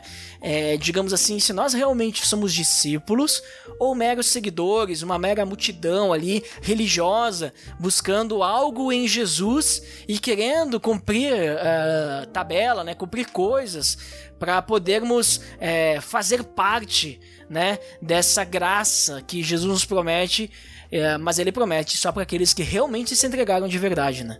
Sim, sim. Muito bom, cara. E você, Muniz, o que, você diria para o nosso ouvinte aí? Como começar a ser um agente da contracultura nesse mundo? Eu diria amém, eu aceito, né? Como, como diria o, o Ed, né? É o, o outro Ed, né? é... É, poxa, imagina se tivesse aí dois Eds e dois Rodrigos aí. Poxa, ia ser... E aí chama mais o Ed René, que daí é mais... Não, não é esse não. não tô brincando, tô brincando. Enfim, eu... Vamos atualizar esse podcast. É, eu... eu... Eu queria só pontuar uma questão aqui, que de repente você que está ouvindo, eu conversei até com o Rodrigo a respeito de uma pessoa próxima, que eu conversando com ela e a pessoa me falou assim: "Não, não, eu não quero me envolver muito não, não quero, quero continuar assim mesmo". Eu falei assim: "Não, mas poxa, você procura uma, uma, uma comunidade, né? uma congregação para você poder estar tá junto, para você poder. Não, não, o que eu faço já está suficiente já e tal, não sei o que. Isso me incomodou muito, sabe? Eu fiquei me perguntando assim, poxa, qual é o texto que diz que eu tenho que ser discípulo? Por que, que eu não posso ser só um seguidor? Se, para... Se vocês pararem para pensar, todos esses textos que a gente leu até aqui, ele fala de pessoas que já estão numa cultura, vamos dizer assim, onde ser discípulo de um mestre é uma coisa normal. Né? Naquela época, ali naquela cultura, você tinha muitos mestres, né? muitos professores, vamos colocar assim, os, os mestres ali eram os professores, e você tinha aqueles rapazes ali que, que e até algum, em alguns casos até né, muito mais difícil, moças, né? Que, que paravam para seguir, para ouvir, para estudar com esses professores e tal. Mas onde eu fiquei perguntando assim, poxa Senhor, mas aonde que o Senhor está chamando para ser discípulo, para ser servo? Meditando nisso até que eu apareceu, né? Foi até no, no, no Steven Lawson, ele falou citou esse texto de Mateus 11, 28 ao 30, que ele fala assim: Venham a mim, ou vinde após mim, né, em outras versões, todos vocês que estão cansados e sobrecarregados, e eu lhes darei descanso. Ele está falando, não é de um cansaço ou de uma sobrecarga é, natural humano. Ele está falando de uma cansaço, uma sobrecarga por causa do pecado. E aí ele fala, aí ele fala, ele dá o mandamento tomem sobre vocês o meu jugo. Ou seja, que eu seja Quírios de vocês, que eu seja senhor de vocês. Aceitem que eu seja senhor de vocês. E deixem que eu lhes ensine. Ou aprendam de mim, em outras versões. Né? Ou seja, sejam meus discípulos. Ser discípulo era essa pessoa que ficava atrás desse mestre, desse professor, aprendendo desse mestre para poder viver. Pegando né? poeira. De uma vida. Isso, né? para poder viver de uma maneira de acordo com o que aquele mestre estava ensinando, aquele professor estava ensinando. E aqui nesse trecho, Mateus 11, 29, ele diz: Deixem que eu lhes ensine, ou seja, ou aprendam de mim, pois eu sou manso e humilde de coração, e encontrarão descanso para a alma porque o meu jugo é fácil de carregar e o fardo que lhes dou é leve. Ou seja, nesse momento aqui, ele está dizendo para você, meu irmão, minha irmã, que até hoje, né, como o Ed falou, é aquela pessoa que, que, que, que às vezes é evangélico e tal, e não sei o que, mas que não se entregou para ser discípulo de verdade, para ser servo de Deus de verdade, fazer a vontade dele de verdade, é nesse trecho aqui, é nesse momento Jesus está chamando você. Deixa eu ser, deixa, deixa eu ser Quírios sobre você. Deixa eu ser Senhor da tua vida. Vem ser meu discípulo, porque o meu caminho é o caminho perfeito. Eu sou o caminho perfeito, sabe? Então, se você é daquela, é daquela pessoa que é só o curioso, né? Tem muita gente que é só o curioso. Simpatizante. Ah, que fica. É, o simpatizante. Aquela pessoa que fica. Ah, poxa, eu ouvi dizer que Jesus cura, né? Eu ouvi dizer que Jesus abençoa, que ele faz milagre. Será que faz mesmo? Mas tem outra entidade ali de outra religião que diz que faz também, né? Tem outro lá, não sei da onde, não sei da onde, lá do, do oriental, lá não sei da onde, que diz que faz também. Tem pessoas que são assim, né, curiosas, né, que às vezes estão dentro do templo, mas por curiosidade que por outra coisa, testando, vamos dizer assim, né, para ver se Deus pode fazer ali, se Jesus faz alguma coisa. Tem aqueles que que estão e esses são a grande maioria, né, são aqueles que estão enganados, enganados, porque como o Ed falou, uhum. vai para a escritura, bicho. Se você não está entendendo, a gente precisa entender a escritura, a gente não conhece, a gente erra porque não conhece, não sabe, não entende. A gente é muitas vezes enganado por aqueles que são os falsos seguidores também, que, que engana muita gente que está dentro do templo enganado. Por quê? Porque não lê a escritura, não vai entender, não ouve a voz de Jesus, não ouve a voz do Espírito Santo. Oséias 4,6, né? Me perece por quê? Por falta de conhecimento. Uhum. Então, ah, eu quero conhecer Jesus, mas eu vou conhecer Jesus no domingo quando o pastor abrir a Bíblia dele e, e trouxer a mensagem dele, porque. E ah, não vou nem levar a minha Bíblia, não vou nem abrir no celular também. E pra quê? Pra quê? Confio. Né? Pô, confio. e aí vai o cão guloso lá na frente e abre a boca e fala um monte de asneira, às vezes, e você Sim. vai embarcando nessa canoa furada, sabe? E aí vai, vai, vai ser, vai ser, continua como religioso, sabe? Agora não, se você quiser, não, eu quero seguir a Jesus de verdade, eu quero ser discípulo de Jesus, é a primeira coisa você precisa, né, como o Ed falou, se humilhar diante do Senhor, reconhecer, orar, pedir a direção do Senhor, do Espírito Santo, aí o Espírito Santo vai te direcionar. Aí o que, que você faz? Se organiza, meu filho. Se organiza em pequenas coisas, pequenas atitudes. Porque você, nós somos chamados para ser sal e luz. A gente é chamado para ser sal e luz. Sal é aquele que faz a diferença, né? Quando o sal está presente no alimento, ele faz a diferença. Quando você que é discípulo de Jesus está no meio do povo, você faz a diferença ali. A sua atitude é diferente, a sua atitude contamina ao redor. Você vai andar na contracultura, como a gente está falando aqui, na contracultura do mundo. Ou seja, o mundo vai numa direção, você vai na direção oposta. Se todo mundo faz uma determinada coisa, né, né, seguido, é, seguindo e sendo guiado pela sua natureza humana, você vai lá e faz o contrário. Faz o oposto. Mas é porque eu quero ser o legalista? Porque eu quero ser. Não, não é isso.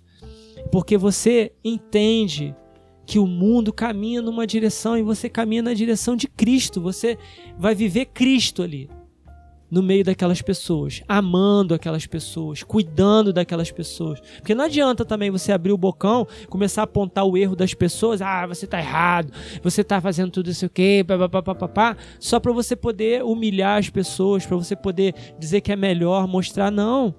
Não é isso que a gente está dizendo. A gente está dizendo que você tem que amar as pessoas no meio do mundo, porque o que, que o que qual é a característica do mundo? O mundo não tem amor por ninguém não, gente. Por que, que as pessoas avançam o sinal? Porque eles não respeitam, não amam ninguém, não. Se está vindo uma pessoa, se está atravessando um, um, um, velhinho, se está atravessando. Ninguém quer saber de nada, não. Avança mesmo, passa na frente, é, farinha pouca, meu pirão primeiro.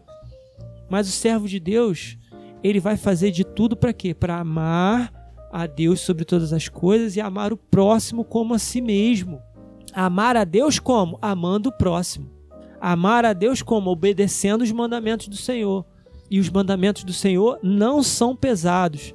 Então, se organiza em pequenas atitudes no seu dia a dia. Às vezes é dando um bom dia. Começa na sua bolha. É, são os seus familiares dentro da sua casa. Sabe? Começa a amar as pessoas que estão dentro da sua casa. Começa a amar a sua esposa. Começa a amar o seu marido. E não estou falando de amor eros, não, não é isso não.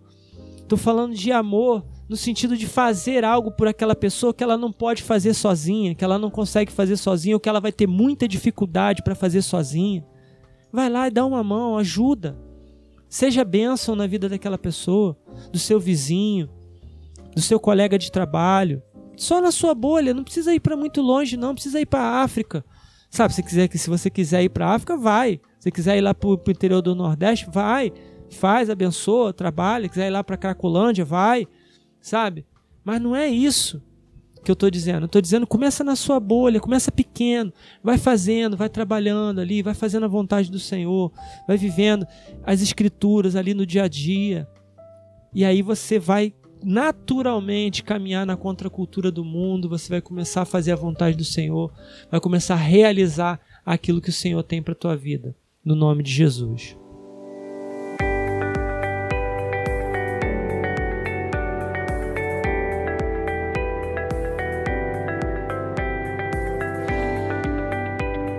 Gente vai caminhando para o final de mais um episódio do Resistência Podcast. Queria agradecer muito a vocês dois por terem participado aqui e vou deixar o microfone aberto para o Ed aí se ele quiser fazer alguma consideração, se quiser deixar alguma recomendação.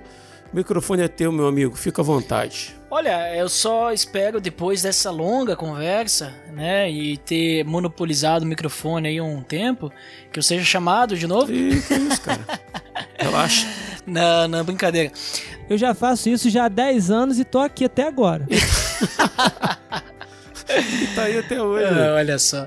Mas primeiramente agradecer, né? É um privilégio estar aqui com vocês. É o Resistência. É, não é porque o Rodrigo falou no início aí que ele foi inspirado no Pelo Amor de Deus, que veio depois, não é por isso, mas é um dos meus podcasts favoritos. Que bom, cara. Fico feliz. Porque se, se mantém, se mantém, uh, como é que eu vou dizer, é, na essência, sabe? Se uh, manteve fiel a, a, sua essência, né? Então, o Resistência do primeiro episódio, né, tem a mesma ideia, o mesmo propósito de, desde hoje. E quase os mesmos participantes. É, é, olha só que é uma vida cristã sem religiosidade, né? Porque se você está escutando isso, você é a resistência, olha isso só. aí. então, assim, eu, eu gosto muito sim do podcast de vocês e para mim é um privilégio participar, né? Imagina, participar do podcast que tu escuta, né? É um privilégio. É legal, né? E principalmente de um assunto assim, um tema assim que nossa, já já eu vivi isso na pele, né? É, digamos assim, essa questão de discípulo e tudo mais. E, esse, e essa ideia do preço de seguir é, a Cristo, o custo né, disso, é algo que eu tenho refletido muito nos últimos anos, num, numa reflexão positiva, né? De analisar. Uh, de, de, de analisar minha vida, a forma como vivemos minha esposa e eu, e nos contentarmos com aquilo que Deus tem nos proporcionado sabe? Uhum. E não, não digamos assim, ficar insat ficarmos insatisfeitos, porque daqui a pouco, ah, nós poderíamos ter mais, e daqui a pouco, se nós servíssemos menos na igreja, nós teríamos mais tempo para fazer outras coisas. Não, mas realmente nos contentarmos e ainda nos contentarmos pelo fato de que nós conseguimos servir muito a Deus, porque Ele tem nos suprido, nos sustentado, né? Com a gente não trabalha para a igreja, a gente não ganha nada, a gente é voluntário, né? Mas a gente consegue fazer muita coisa para a igreja, mesmo com o nosso trabalho, entre aspas, do mundo, né? É, porque a gente não uhum. vira do mundo quando tá no trabalho, né? A gente continua sendo cristão. É. mas. Uh, é, Fazendo tenda, né? Fazendo tenda. É isso, fazendo, é, exatamente, boa. Uh, então, assim, é, a gente é muito. Então, assim, nos últimos anos, assim, tenho sido muito contente, né? Contente de ver como que Deus cuida mesmo que a gente não seja rico, mesmo que a gente, sei lá, uh, não tenha o carro do ano, sabe? Mesmo que a gente não consiga fazer viagens pro exterior, mesmo que a gente não consiga fazer coisas que todo mundo faz, mesmo que a gente compre sempre coisa mais barata no mercado, mas Deus tem suprido, né? Mesmo que a gente não seja, tipo assim, conhecidos, não tenhamos autoridade assim na cidade, sei lá, mesmo que a gente não tenha capacidades muito além, mas Deus tem suprido. Deus tem cuidado da gente porque a gente tem capacidade para servir na igreja. Deus tem cuidado porque a gente possa é, ter autoridade sobre as pessoas que a gente lidera, né? Porque a gente não precisa coisas no mundão. A gente precisa. No mundão, a única coisa uhum. que a gente precisa no mundão é falar de Jesus. Amém. Né? É isso aí. Falar de Jesus, dar bom testemunho. Mas se não, tudo que Jesus nos dá é para a obra dele, né? Então isso nós temos aprendido muito e por isso que eu, é um privilégio, assim, estar tá aí com vocês e ter essa oportunidade de poder falar desse assunto que Deus tem me moldado muito, assim, é, no, nos últimos tempos aí, sobre a questão do custo, né? Do preço de estar com Cristo e, e eu vejo assim, gente, é, para mim não é um custo, né? Digamos assim, o fato de que eu escolhi né, seguir a ele, servir na obra e escolhi, digamos assim, deixar outras coisas profissionais é, de, sei lá, talvez buscar cargos maiores, ganhar mais para poder continuar servindo a ele. Uh, eu não acho que o preço alto de eu ter escolhido isso, porque simplesmente ele me escolheu primeiro, né? Mas é isso, gente. Muito obrigado. Me alonguei até aqui no, no, nos comentários finais, mas sou muito grato aí também por, por essa oportunidade. Cara, como eu falei, prazer é nosso e relaxa aí porque saio daqui abençoado aí por, por, tudo que vocês trouxeram aí. Tenho certeza que todo mundo com suas dificuldades, com sua correria do dia a dia e, poxa, contribuíram demais aí com, com esse episódio. Obrigado a você, Ed, e até a próxima aí, se Deus quiser. E, Muniz, fica o microfone aberto aí também se quiser fazer uma consideração, deixar uma recomendação, mandar um beijinho para alguém igual lá na Xuxa, fica à vontade aí.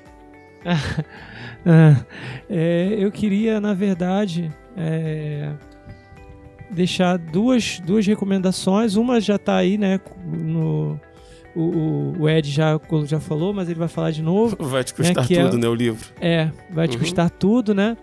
Que é do, do Steven Lawson, né? Que é um livro fantástico para falar sobre essa questão do custo e tal. Link no post! E, link no post, né?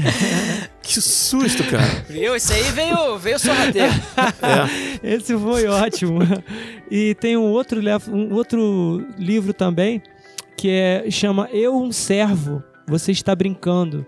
Né? Na verdade, é uma pergunta. Eu, um servo? Você está brincando, né? Do Charles Swindoll. Também tá aí no post, né? O link. E Ali, ó. Link no post! Excelente. E assim, eu queria também aproveitar para fazer um jabá, né? né? Assim como o PADD, né? Que você ouça o PADD, que é muito bom. Eu ouço sempre que posso, estou sempre ouvindo. É, e também eu queria deixar aqui o, uma recomendação para você poder acessar né, o canal do irmão Rodrigo. no Muito YouTube bom. que tá lá. O link no post também, né? Olha ali, hein? é isso aí. Tá lá. Vamos adotar isso. Né? O canal do irmão Rodrigo, que, que tem duas séries de. de... O Rodrigo Muniz, tá, é, gente? Não, mas tá lá como canal do irmão Rodrigo, né? Ah. É. Isso. é boa. E tá lá, tem duas séries de mensagens que eu, que eu gravei recentemente, uma sobre as bem-aventuranças no Sermão do Monte, né, baseado no livro do Lloyd Jones, Martin Lloyd Jones, que a gente está sempre falando aqui, né? Você que já, já ouviu anteriormente sabe que a gente está sempre recomendando. E, e uma outra sobre a armadura do espírito. Essa aí também tremenda. São cada uma das séries tem 12 vídeos e aí você pode assistir lá que vai te ajudar você a entender ah, como que é esse processo né, de você uma, uma série complementa a outra, né? Você começa pela, uhum. pela série da armadura do espírito e depois você assiste a do das bem-aventuranças, que ela vai te, te mostrar como que é esse processo que o Espírito Santo vai fazendo em nós para desenvolver a imagem de Jesus, porque ele é a armadura do Espírito, né? Essa imagem de Jesus é a armadura do Espírito em nós. Então, como que o Espírito Santo faz para desenvolver a imagem do varão perfeito, a imagem de Cristo em nós, né? E como as bem-aventuranças fazem parte disso também, tá bom? Então essa era a recomendação que eu queria deixar, dizer que estou muito feliz de participar junto com vocês. Se Deus quiser, no ano que vem estaremos juntos aí, se o Senhor permitir. Show de bola. E antes da gente terminar, eu queria agradecer muito a você que está ouvindo a gente aí. Você que ficou mais um ano, passou 2023 acompanhando a gente, ajudou a compartilhar nas suas redes sociais, divulgar o RP para outras pessoas. Agradecer muito, muito, muito, muito, muito a quem contribuiu financeiramente com o RP.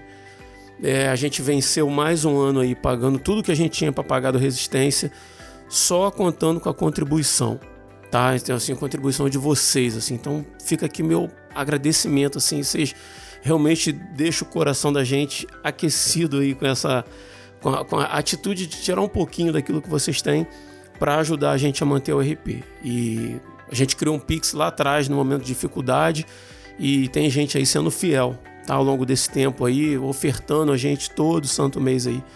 E se você quiser ajudar a gente também, cara, assim, garantia de que tudo que entra vai ser revertido para o RP, seja compra de equipamento, pagar servidor, seja lá o que for, tá bom? Mas você que passou aí mais um ano ajudando a gente, muito, muito, muito, muito obrigado.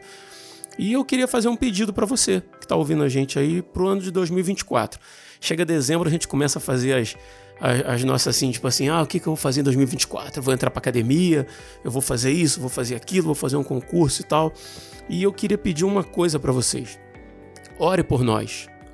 Ore pelas nossas famílias, ore pela gente para que o Senhor sustente a gente e direcione sempre. Sabe, eu fico feliz do Ed ver o Ed falando que a gente vem mantendo aquilo que a gente se comprometeu lá no começo, né? E isso é pelo Senhor, cara. É pelo Senhor. Se a gente não vigiar, como o Muniz falou, nossa natureza quer outras coisas, né? E se a gente está aqui fazendo esse trabalho aí para o Senhor, é pelo Senhor. Então eu te peço, ajuda a gente quando você estiver nas suas orações aí. Lembra das vozinhas de quem você. das vozezinhas de quem você ouve aí no, no, no podcast. E ora pela vida da gente, que a gente vai ficar muito grato a cada um de vocês. E no mais é isso. Desejo um feliz Natal para vocês, um ano novo abençoado. E em 2024, se Deus permitir, a gente está de volta. Eu sou Rodrigo Oliveira. Eu sou Rodrigo Muniz. E eu sou o Ed The Drummer. E se você está ouvindo isso, você é a resistência.